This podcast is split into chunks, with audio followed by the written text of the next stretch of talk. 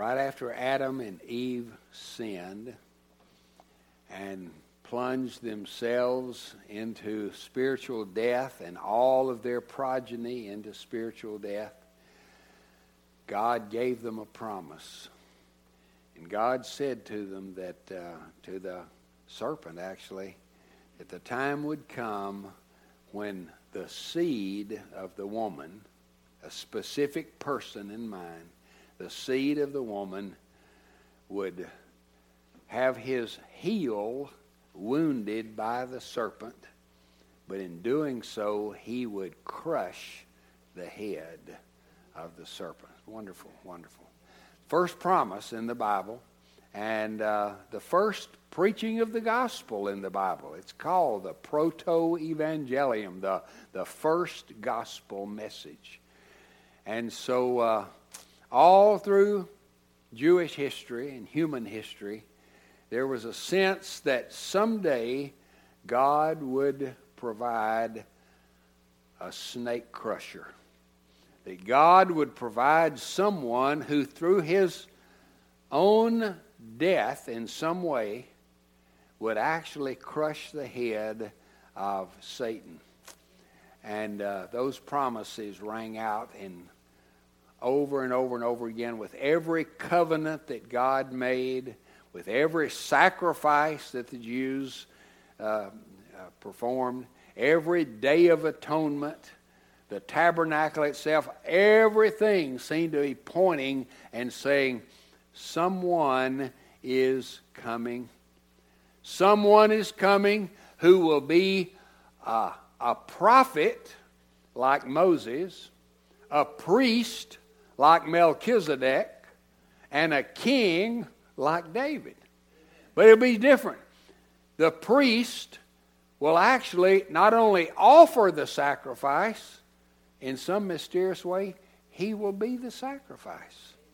And the prophet will not only proclaim God's word, but in a mysterious way, he will actually be the word proclaimed. And the king will not only be the king who will rule like David, but he will also be a servant who will serve, a servant king. Wow. All those pictures all throughout the Old Testament. Isn't that exciting? Really, so exciting. And so the day has come, the week has come, the time has come when the heel wounding and the head crushing is about to take place. And it starts with this entry of Jesus into the city of Jerusalem. Now, already we have seen in the Gospels how that Jesus came, he began to uh, heal and teach and demonstrate God's love and truth. And some people welcomed him gladly, and others opposed him strongly. He was loved by a few, hated by a multitude. And uh, the whole thing is coming to a point of conclusion. And so, all four of the Gospels tell us the story about Jesus coming into the city. It's not just in one Gospel. Many of the things in the Gospel of Matthew not recorded in other places. And it's not just in Mark's gospel, not just in John's gospel or Luke's gospel. All four of the gospels tell us. I want to read it out of Matthew's gospel. Matthew chapter 21, beginning in verse 1. Now, when they drew near to Jerusalem, and they came to Bethphage, to the Mount of Olives, then Jesus sent two of his disciples, saying to them, Go into the village in front of you, and immediately you will find a donkey tied and a colt with her. Untie them and bring them to me. And if anyone says anything to you, just say, The Lord needs them, and he will send them at once. This took place to fulfill what was spoken by the prophet, saying, Say to the daughter of Zion, Behold, your king is coming to you humble and mounted on a donkey, on a colt, the foal of a beast of burden. And the disciples went, and they did as Jesus had directed them. They brought the donkey and the colt, and they put on them their cloaks. And they and most and, and he sat on them, and most of the crowd spread their cloaks on the road, and others cut branches from the trees and spread them on the road. And the crowds that went before him and that followed him were shouting, Hosanna to the Son of David. Blessed is he who comes in the name of the Lord. Hosanna in the highest. And we, when he entered Jerusalem, the whole city was stirred up. And they were saying, Who is this? And the crowd said, This is the prophet Jesus from Nazareth of Galilee. So that's the entrance of Jesus into the city. He came in riding on a, a colt, a humble animal. In biblical days, when a king would come into a city and he's coming in peace, to offer peace to the city, he would come in on a, a donkey. Now, if he came in on a white stallion, that was a bad sign. That meant I'm coming to conquer, to take over. You better run for your life.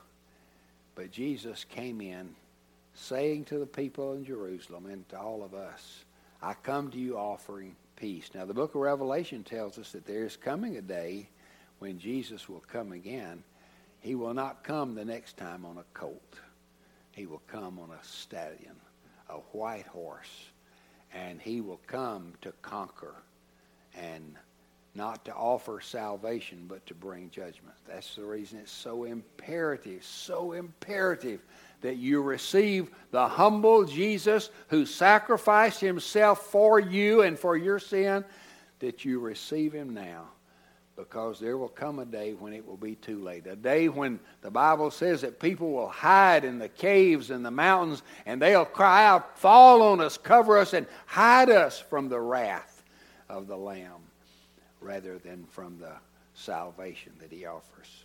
So, all of this, you know, this, this day in which Jesus rode into the city to start the steps toward the cross was a predicted event.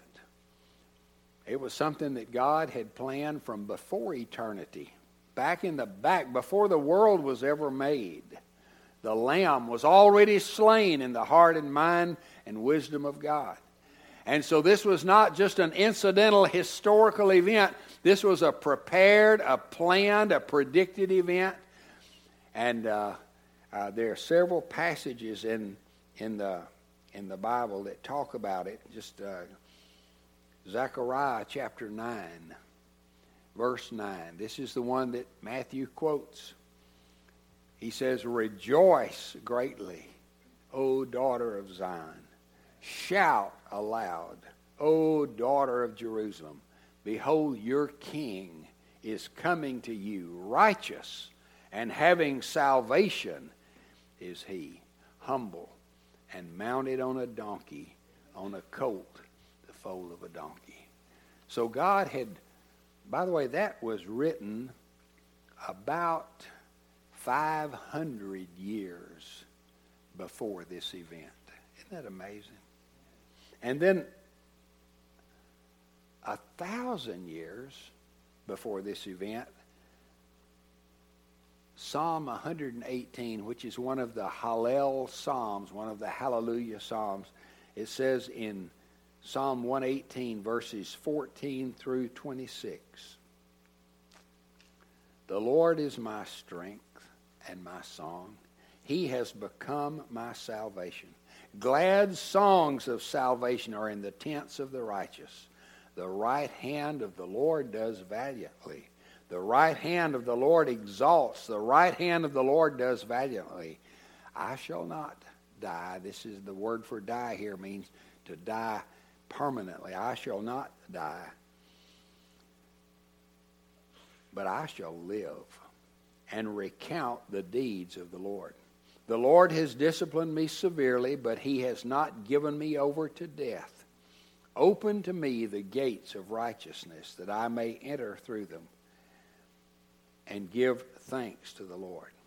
This is the gate of the Lord. The righteous shall enter through it.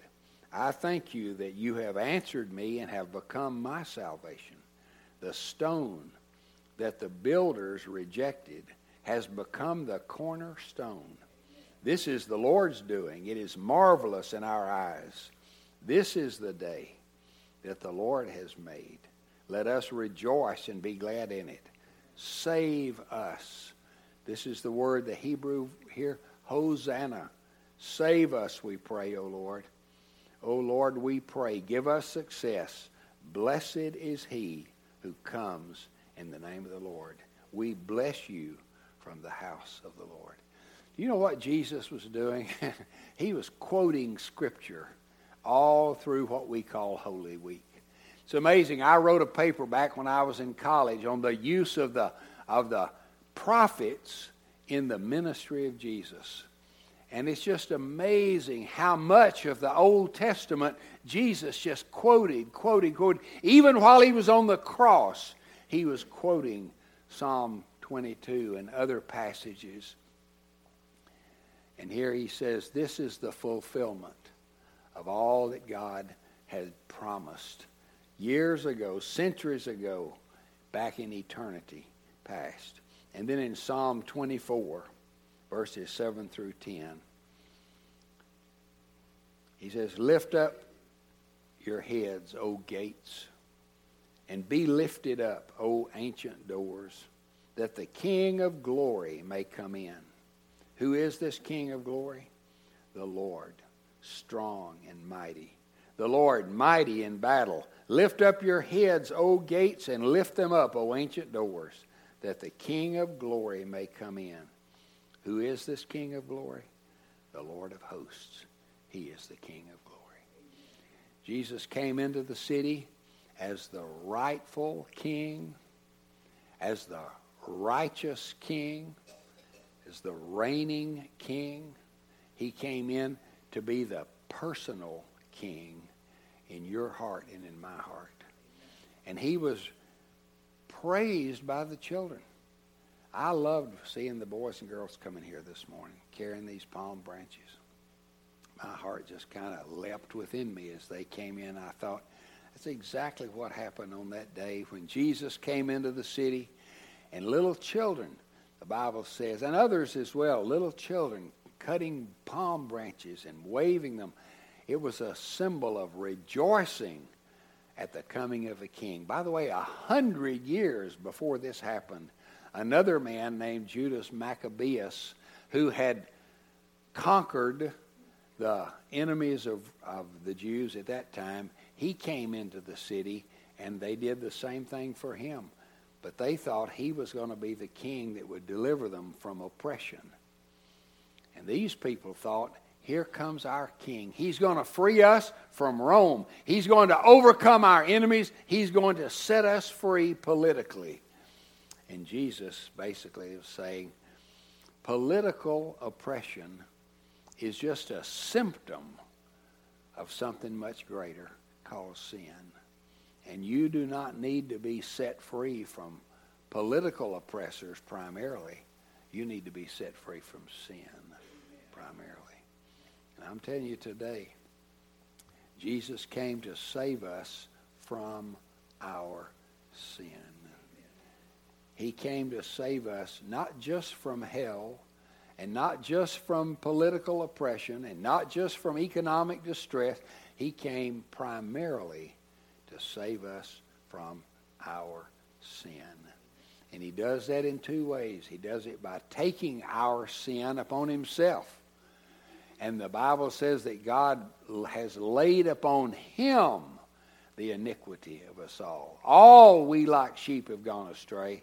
We've all turned our own way, but the Lord has laid upon him the iniquity of us all.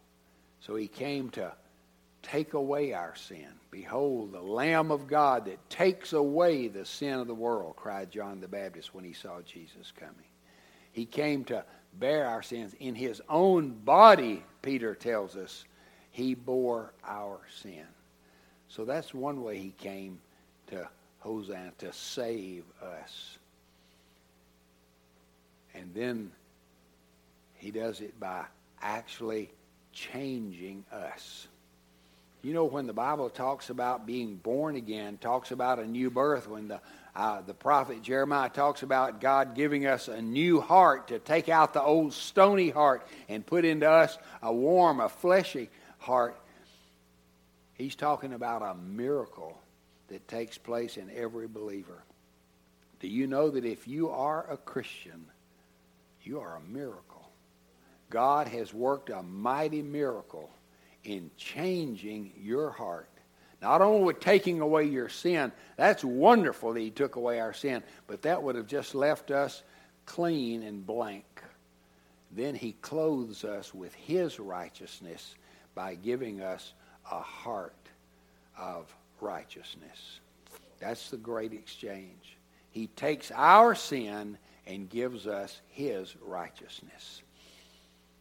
God made Him who knew no sin to become sin for me in order that I might receive the righteousness of God which is in Christ Jesus.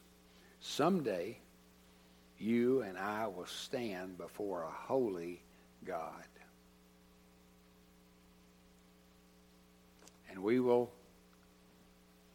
stand before him either clothed in rags or clothed in righteousness.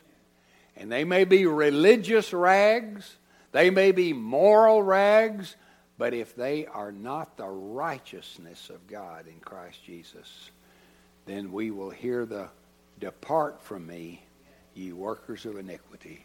I never knew you. But God offers to us not just to take our sin, but to give us his righteousness. When we talk about receiving Jesus, we're not just talking about receiving him mentally and intellectually. We're talking about actually being clothed with Christ's perfect righteousness. That's the great need that everybody has. And only those who stand before him clothed in the righteousness of God will enter into heaven. Everybody, just about everybody, wants to go to heaven.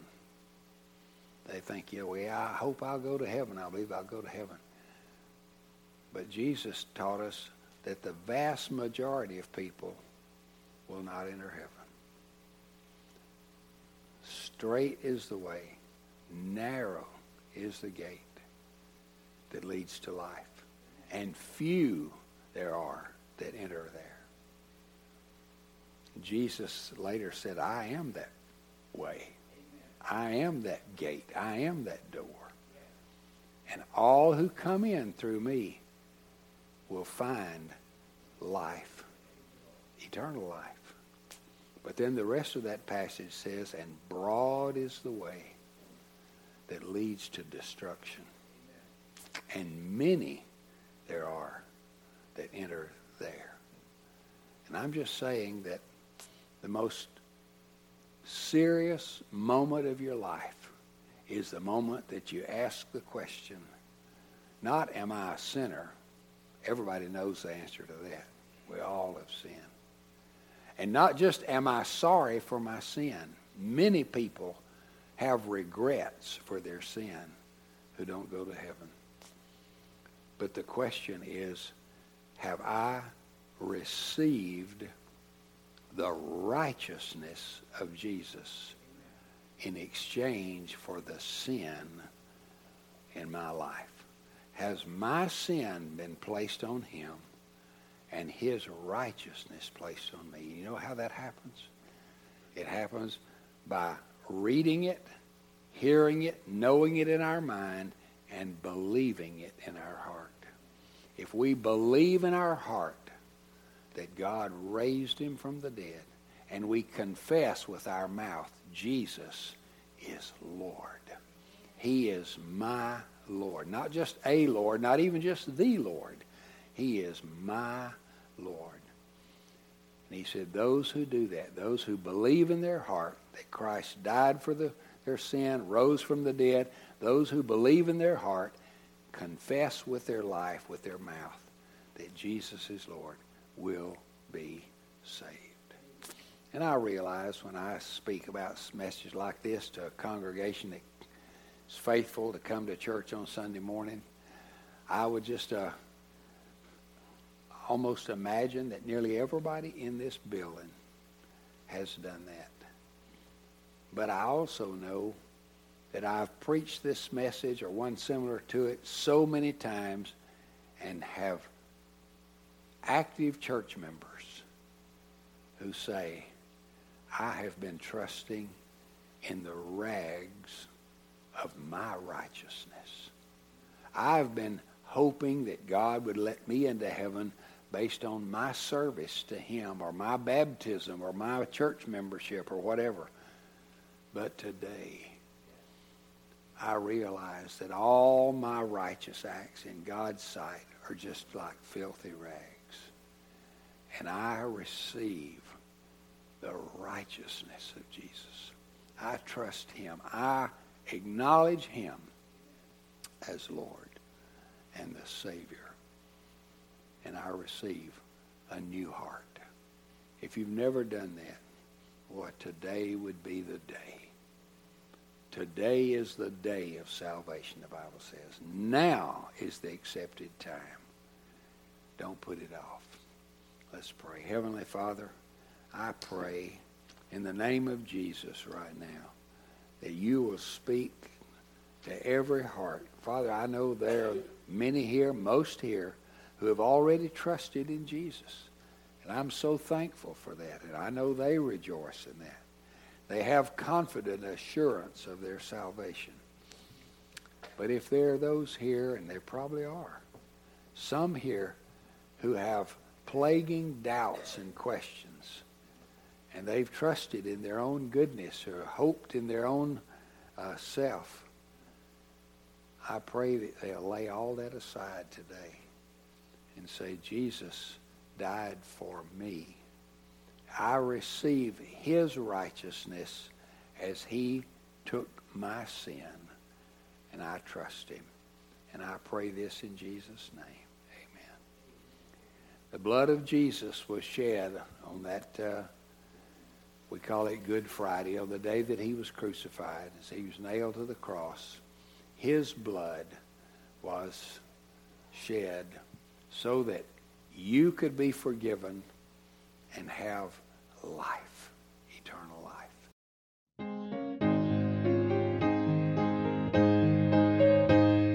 Thank you for listening to today's podcast. We invite you to like us on Facebook or visit our website www.bearcreekbaptist.org. If you're not a member of another church, we would like to invite you to join us in person and get to know us, and let us get to know you. Have a great week, and may the Lord richly bless you.